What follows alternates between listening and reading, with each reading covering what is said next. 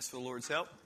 And uh, as I need the Lord's help to preach His word faithfully, uh, you also need the Lord's help to receive the word. And uh, so let's just together come together as a family and ask for the Lord's help. God, we uh, trust that you are going to help us.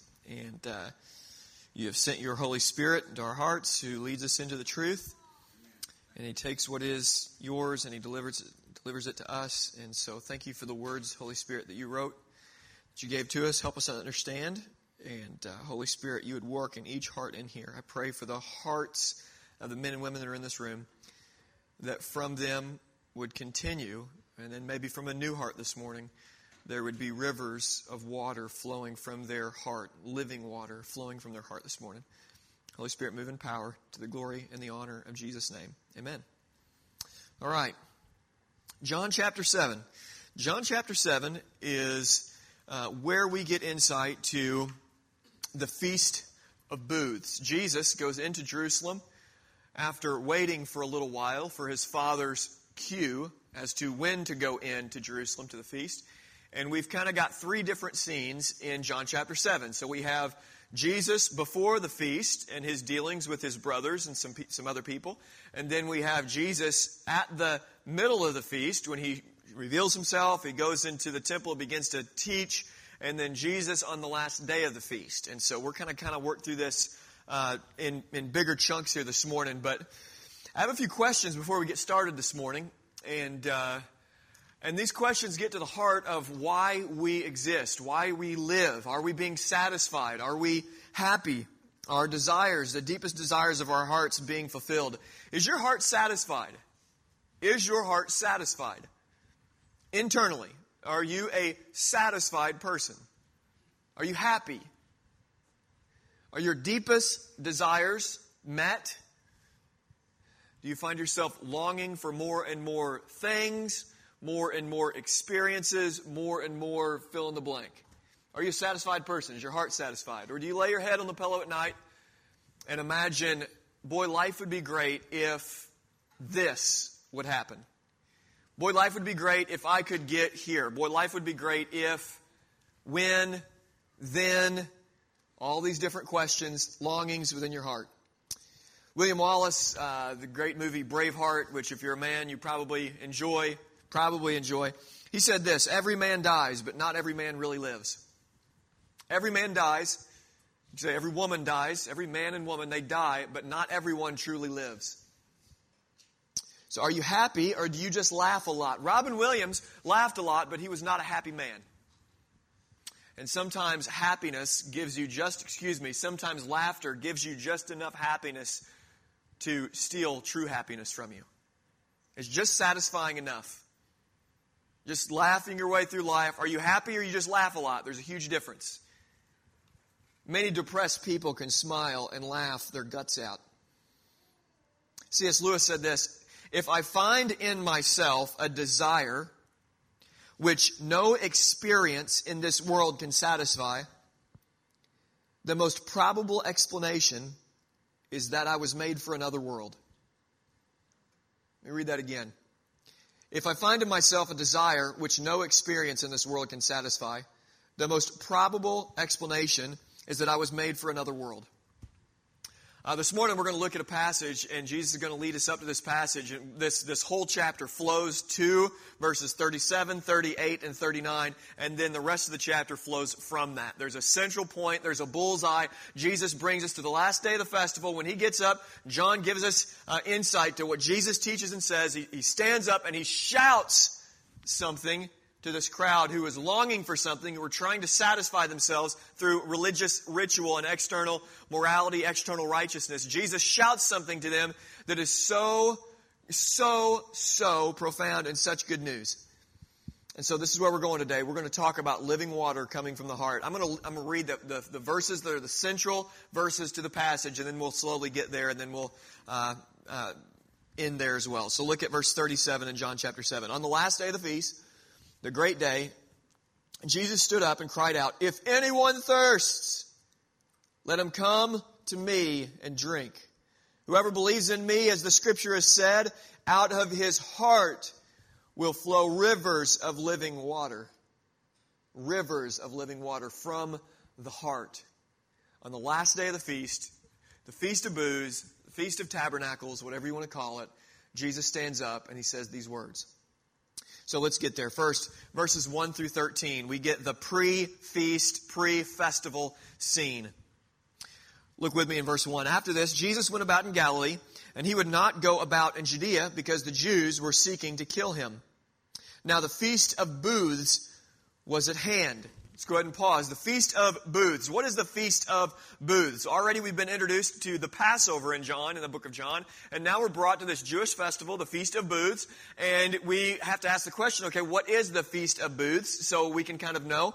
And good, I'm glad you asked. Leviticus 23 uh, goes through the the feasts that God established for His people, the Jewish people. And during the year, the Jewish people would celebrate these different festivals or feasts, and it'd be a way that we, they could honor God and they could remember back what God had done for them. Well, this feast, which was in the seventh month in the Jewish calendar, the actual word, the Jewish word for this month is Tishri, I believe, Tishri, Tishri, however you pronounce it. And uh, it would be on our calendar, the Greek calendar, in September, October. So we're looking at it somewhere in the fall. And this festival would have been a seven day festival in which they would have gone to Jerusalem and set up temporary dwelling places out of branches, out of sticks or whatever, and they would live in these booths for seven days as they celebrate the time when God provided for them in the wilderness.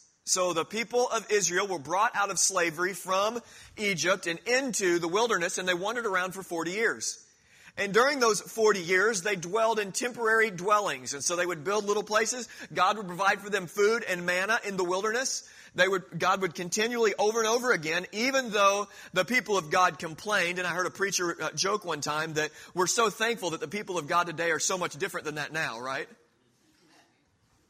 Uh, Margaret Samuel, she goes, yeah. Okay, thanks, Margaret. Uh, it's the way we, we can sometimes be a complaining people still. They were wandering around in the desert, who wouldn't complain in the desert, right? I mean, wandering around, it's hot. I mean, goodness gracious. It's just, oh, it's not, there's sand. What's the weather tomorrow? Hot. What's the weather the next day? Hot. What's the weather the next day? Hot. Um, God had provided for them over and over and over. They were complaining over and over and over again, but still yet God provided.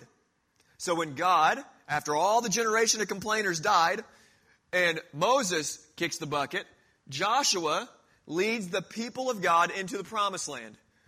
And then these feasts or this festival is meant for them to remember time in, time out, year in, year out, every seventh month of every single year. We're going to remember how God provided for us in the wilderness.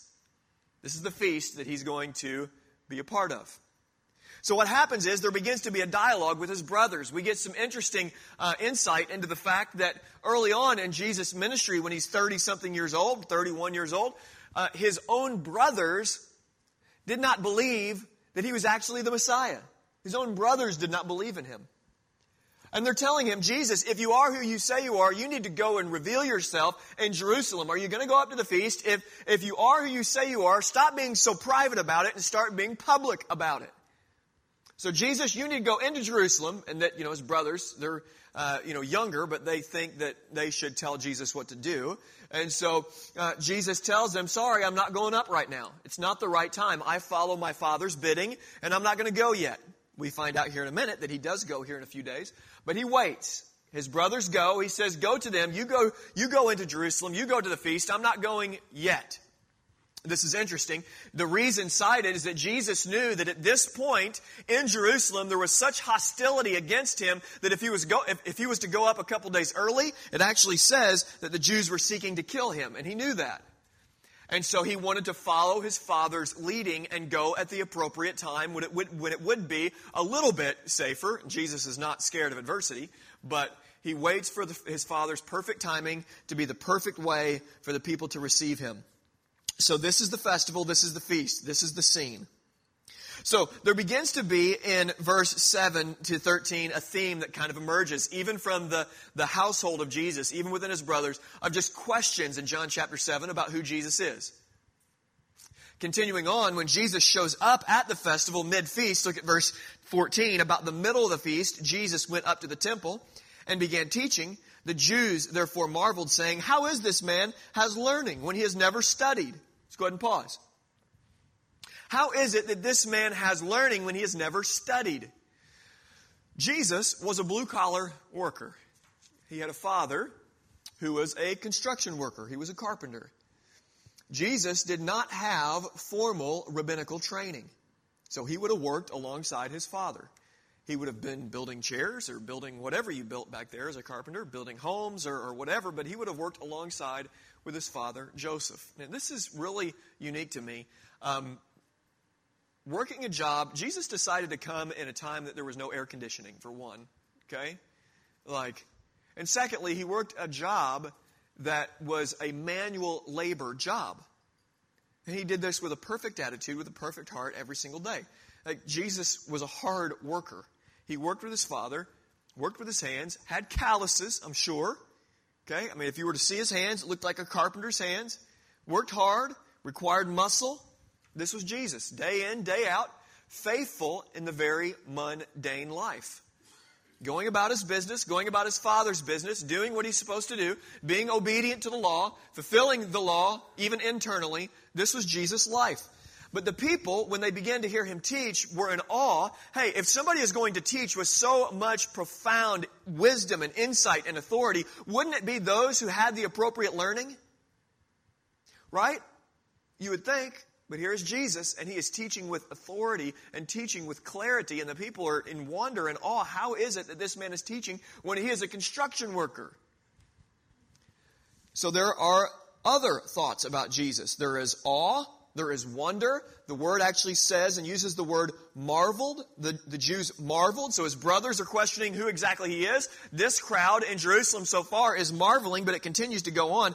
Look with me. And actually, I skipped a little part before in verse 11. Back up real quick, and hopefully that will serve the point of telling you why we're backing up. The Jews were looking for him at the feast and saying, Where is he?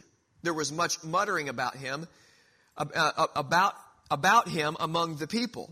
While some said he is a good man, others said, No, he is leading people astray. And so, really, in Jerusalem, there's this hotbed of questions. There's these longings, there's these wonderings. Who is this Jesus? Is he going to come? to the festival? We've heard about what he's been doing. Is he going to come to the feast? Is he just a good man? Is he the prophet? Is he the Messiah? How could he be anything less than a prophet or who he says he is and still do the things that he is doing? So, really, in Jerusalem, there is just a hotbed of conversation, of dialogue. There's fear because they're afraid of what the Jews will do to them if they hear them talking about this Jesus.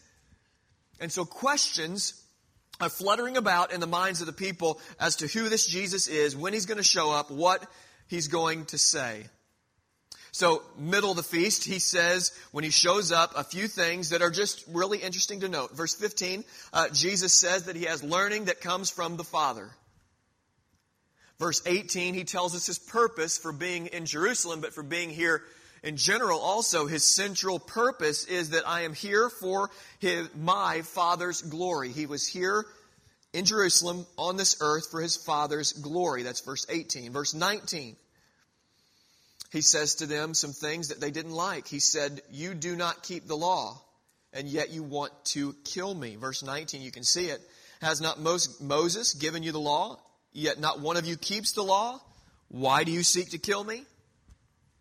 Now, if you're in Jerusalem for the feast, the very feast that God commanded for his people to do, doesn't it seem pretty obvious that the people are doing what Moses told them to do?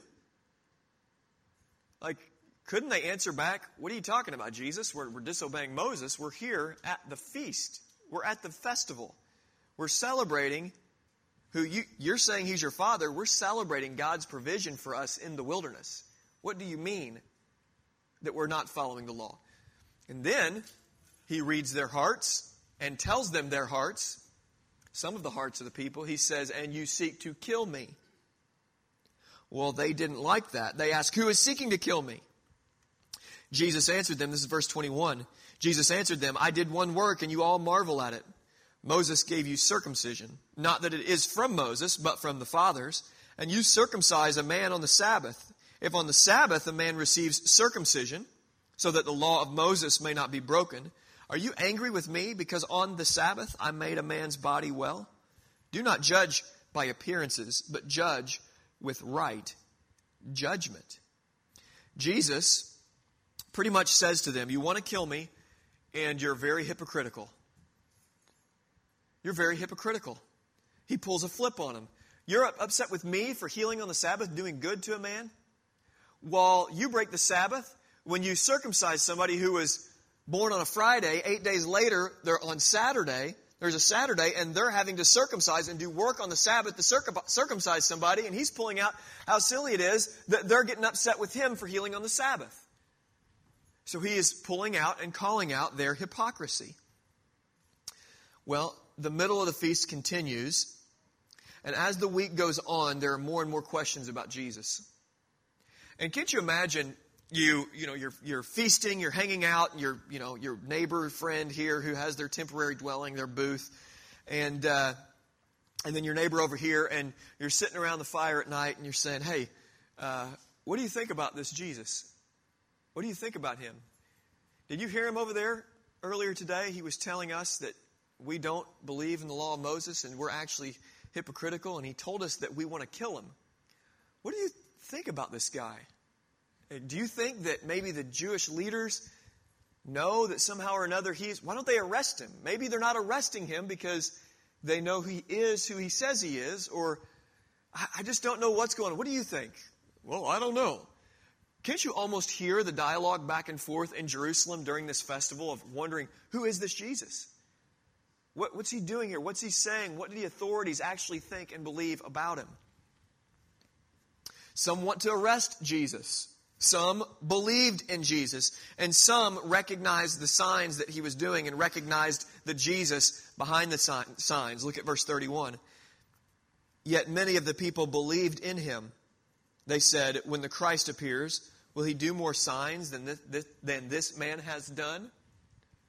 Some of them looked at the signs, the miracles, the teachings, the authority of Jesus, and they asked the questions. If the Messiah is going to come, is he going to do more things than this man? Like, what else more could he possibly do? Some looked at his activities, looked at the miraculous work, looked at the authority, looked at the teaching, and said, We think this really is the one who is to come. We think this is the Messiah. Well, people step, kept wondering. The Pharisees heard the crowd muttering in verse 32 about these things, and the chief priests and Pharisees sent officers to arrest him. Um, it is just a very volatile scene in Jerusalem, which makes what Jesus does on the last day of the feast so awesome. We've seen it time and time again as we've been walking through the Gospel of John. Jesus is not afraid. He is not afraid. He walks with the security of knowing his Father has given him a mission and he is going to stand up at the end of this festival on the last day of the feast, and he is going to say something to them. And the significance has many layers to it, to it being on the last day of this feast. And essentially what Jesus is saying here is that it wasn't just my Father who was providing in the wilderness. I am the true provision. For you to celebrate something in the past and miss the true provision. Me, is to miss the entire point of the provision that God provided in the wilderness. Here's what he says on the last day. We're back to it. Verse 37.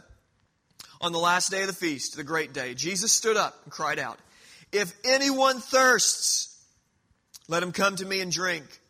Whoever believes in me, as the scripture has said, out of his heart will flow rivers of living water.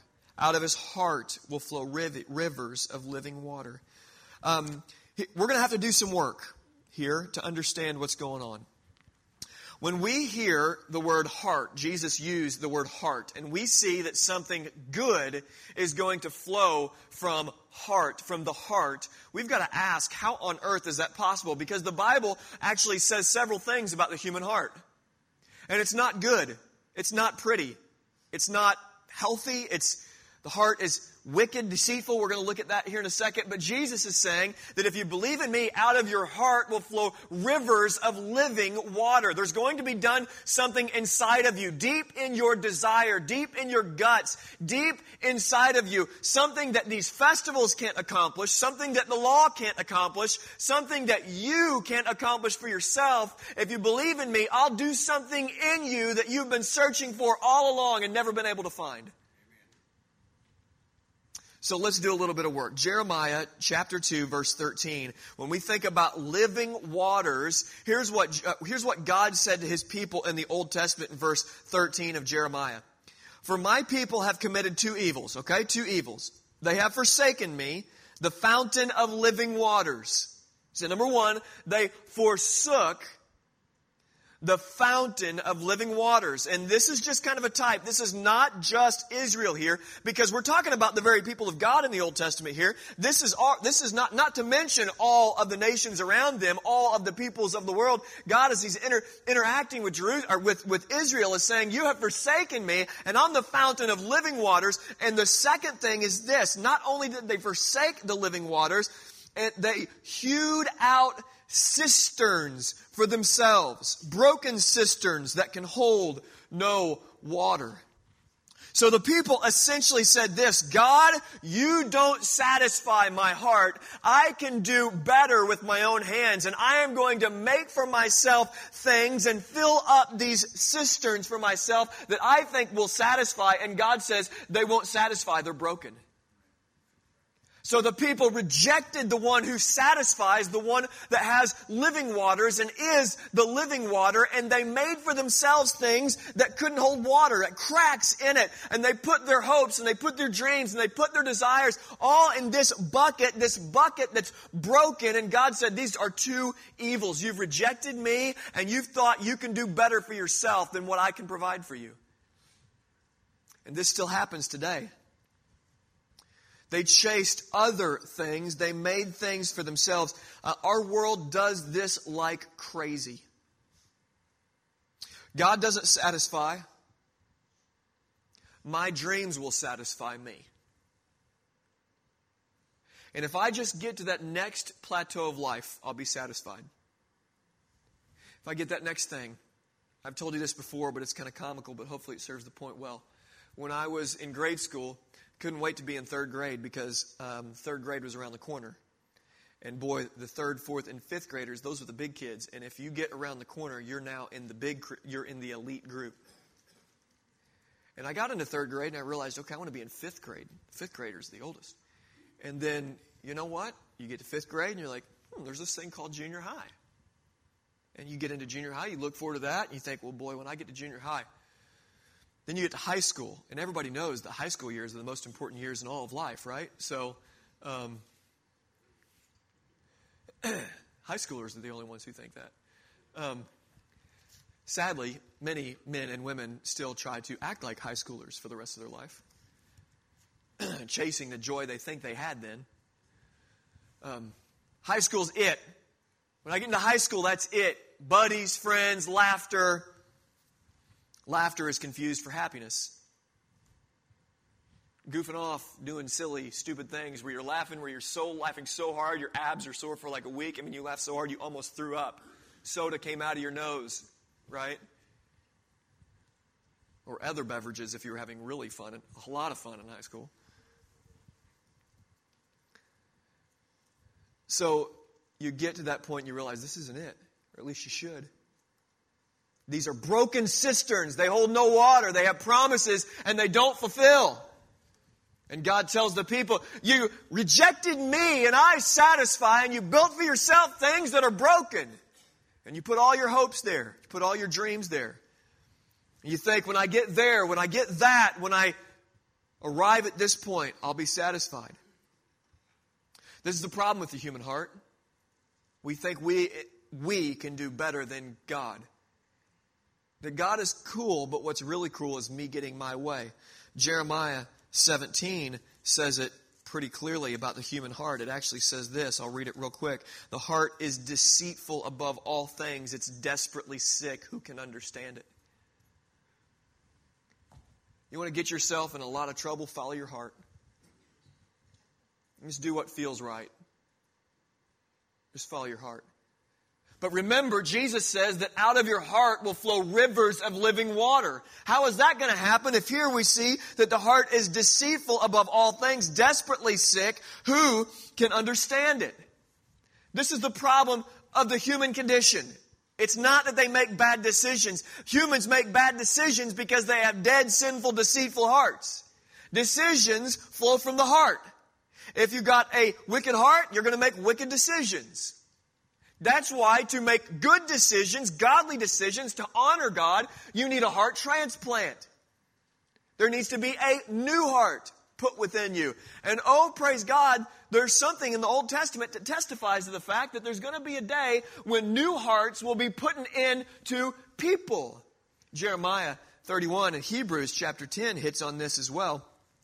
Quoting this passage, but Jeremiah 31 says this prophesying about a one day reality, prophesying about the human heart, more specifically about the new covenant.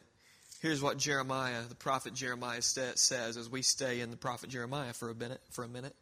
Verse 33, 31 to 33, excuse me, it says, Behold, the days are coming, declares the Lord. I will make a new covenant with the house of Israel and the house of Judah.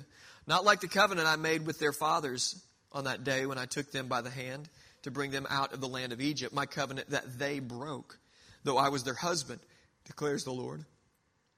For this is the covenant that I will make with the house of Israel after those days, declares the Lord. I will put my law within them, and I will write it on their hearts, and I will be their God, and they will be my people. We get this word again. We get this promise that there's going to be a day when the very Holy Spirit, the Spirit of God, will be put in the being of people. The Holy Spirit of God will not just be in place anymore, but it will be in persons. The Holy Spirit will come into our hearts. We will have the law written upon our hearts. God will do something internally, the inner person. And friends, this is good news because when we had that opportunity as humans, we made cisterns for ourselves. Broken cisterns that can hold no water. And we had wanderings and longings that continued to go unmet. Humanity tried and chased and failed and tried and chased and failed and put their dreams in this bucket and then they arrived at their dreams and realized, now I've got a whole new set of dreams. And then they accomplish those dreams and they get there and realize, you know what? There's another mountain to climb. And then they climb that mountain and they're like, yeah, that was cool, but there's a bigger mountain over there. And the human heart continues to wander, continue, but God is going to do something. And so now we get, and we're going to read it for a third time, back to John chapter 7 and hear the living waters words again. On the last day of the feast, the great day, Jesus stood up, cried out, If anyone thirsts, let him come to me and drink. Whoever believes in me, as the scripture has said, out of his heart will flow rivers of living water. That if you come to Jesus, the deepest longings of your heart will be satisfied. You will find purpose and meaning and joy in the mundane. You will not have to be the kind of person that always lives as if tomorrow is going to be the day when my heart is satisfied or next week is going to be the day when I get this thing or arrive at this point. I'll finally be satisfied. The world chases this so much and Jesus says, if you come to me here, your heart is going to be overflowing with rivers of living water. Like, how wonderful is this? That you, Jordan and I and Ransom, we were laying on the floor the other night in our 1973 trailer. Okay? It's awesome. Love it. Actually, God has so provided for us in this 1973 trailer. Not a brand new home, like the furthest thing from it. Well, not the furthest thing from it. I guess there's older homes, but not a new home. We're laying on our floor in this Ransom's little back room, and we're just laying there and we're looking up at fish. Just simple life.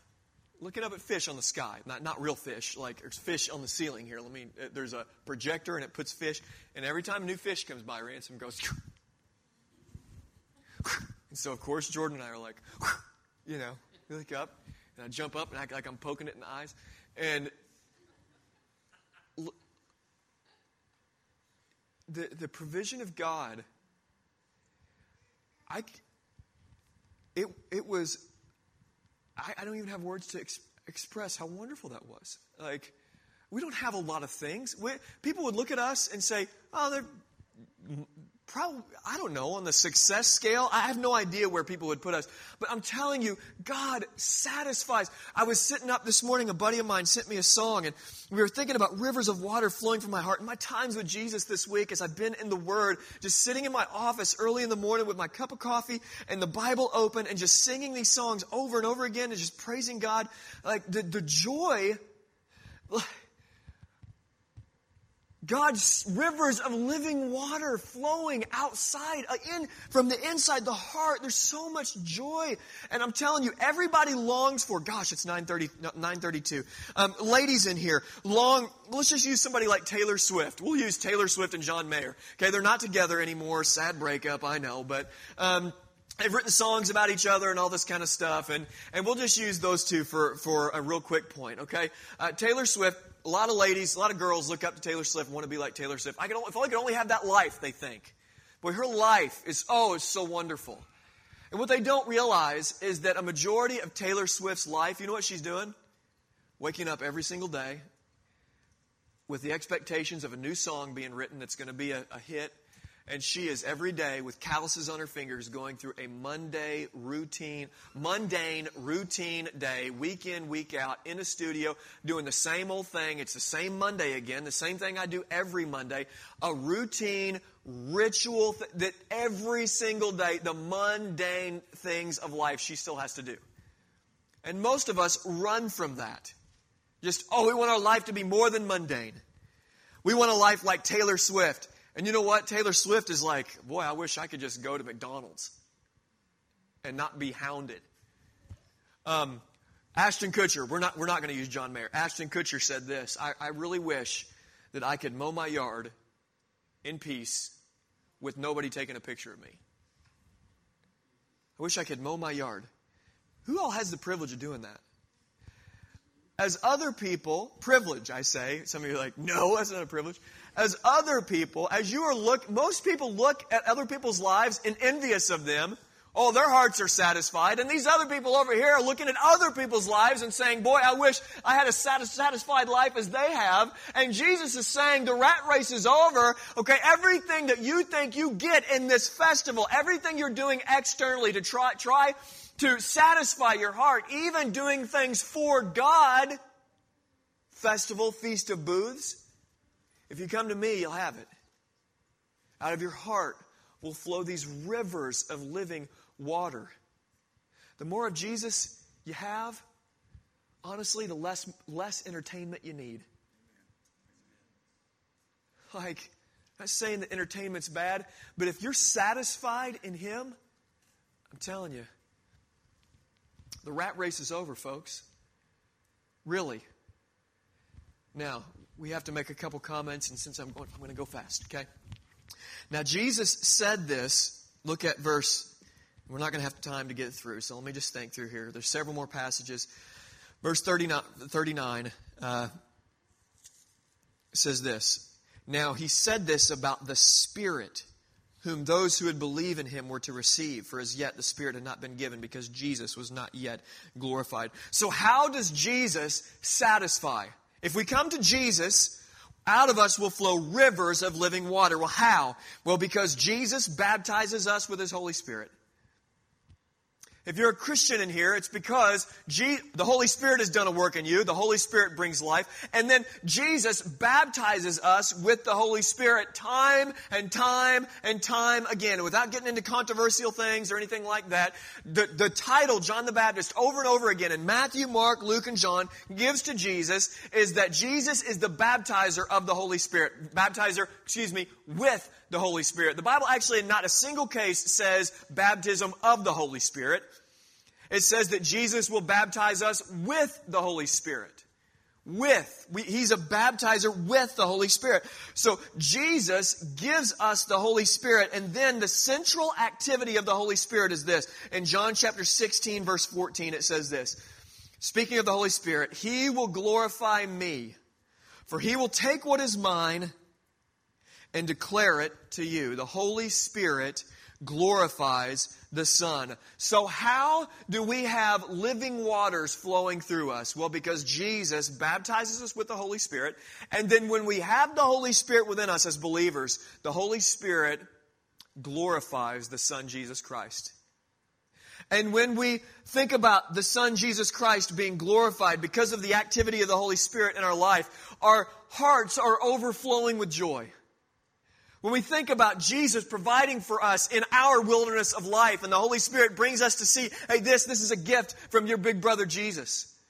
Hey, when you think about that sin that you cannot forget and think about the fact that God does not remember it because of Jesus, you have overflowing joy, rivers of delight that flow through you. When you think about what you deserve and yet what you get in Jesus, as the Holy Spirit shows you what you have been given, is so much different than what you deserve, rivers of delight flow over in your heart.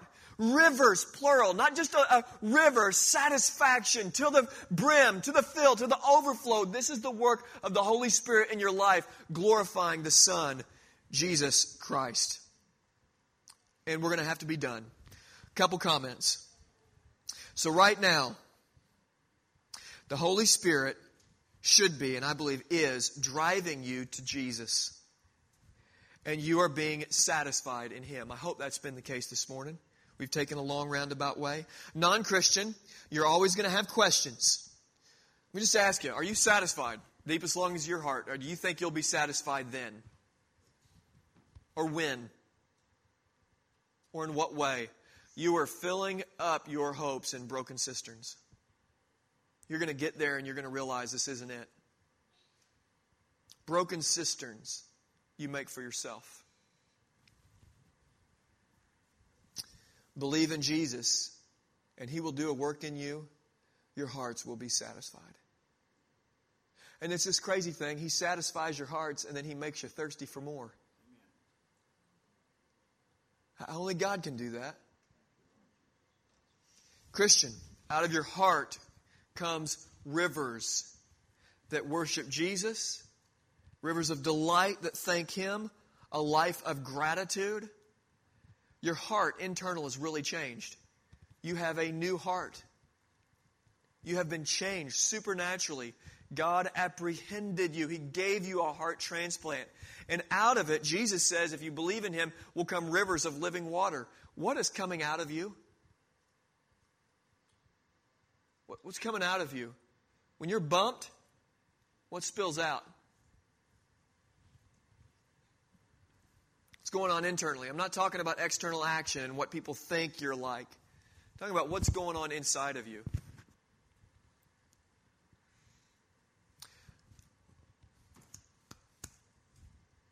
God has brought you to Him. He gave you the Spirit, the Holy Spirit. Don't miss the satisfaction that it is in Jesus.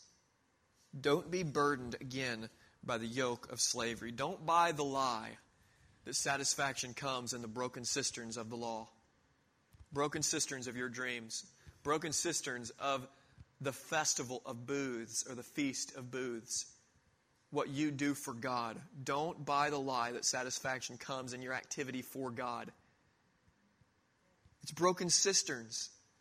Your activity is always going to be broken. When you're putting your hopes and your dreams in what you do for God, it's a broken cistern. God supplies. We're just going to ask the Holy Spirit to help. we we got to be done. Father God, we thank you for this time. Uh, thank you for your grace to us. And uh, Holy Spirit, work in us. Jesus, thank you for giving us your Spirit, whom you will give to us. You have given us your Holy Spirit. Holy Spirit, work in our hearts right now. Deep down, we're like in the seat of affections, that our affections we spur, would be stirred. Desire would be stirred and satisfied in you, Jesus. That we would not be a wandering people of heart any longer. That, that we would be satisfied. And thank you that, Jesus, you do this. Holy Spirit, have your way in the men and, men and women who are here. We got to go, we got to leave, we got time, and we got to be here and be there and do that. I just pray, God, if there's anybody here that you are working in in this time, that they would come forward. As everybody else is exiting and leaving and going to eat or wherever, I pray that they would come, that they would believe in you, Jesus. And they would find these living waters flowing from within them. They would find that their heart has changed from being deceitfully wicked to above all above all else to being now a vessel in which the Holy Spirit flows in and out of and through. Work power in Jesus' name. Amen. You are free to go.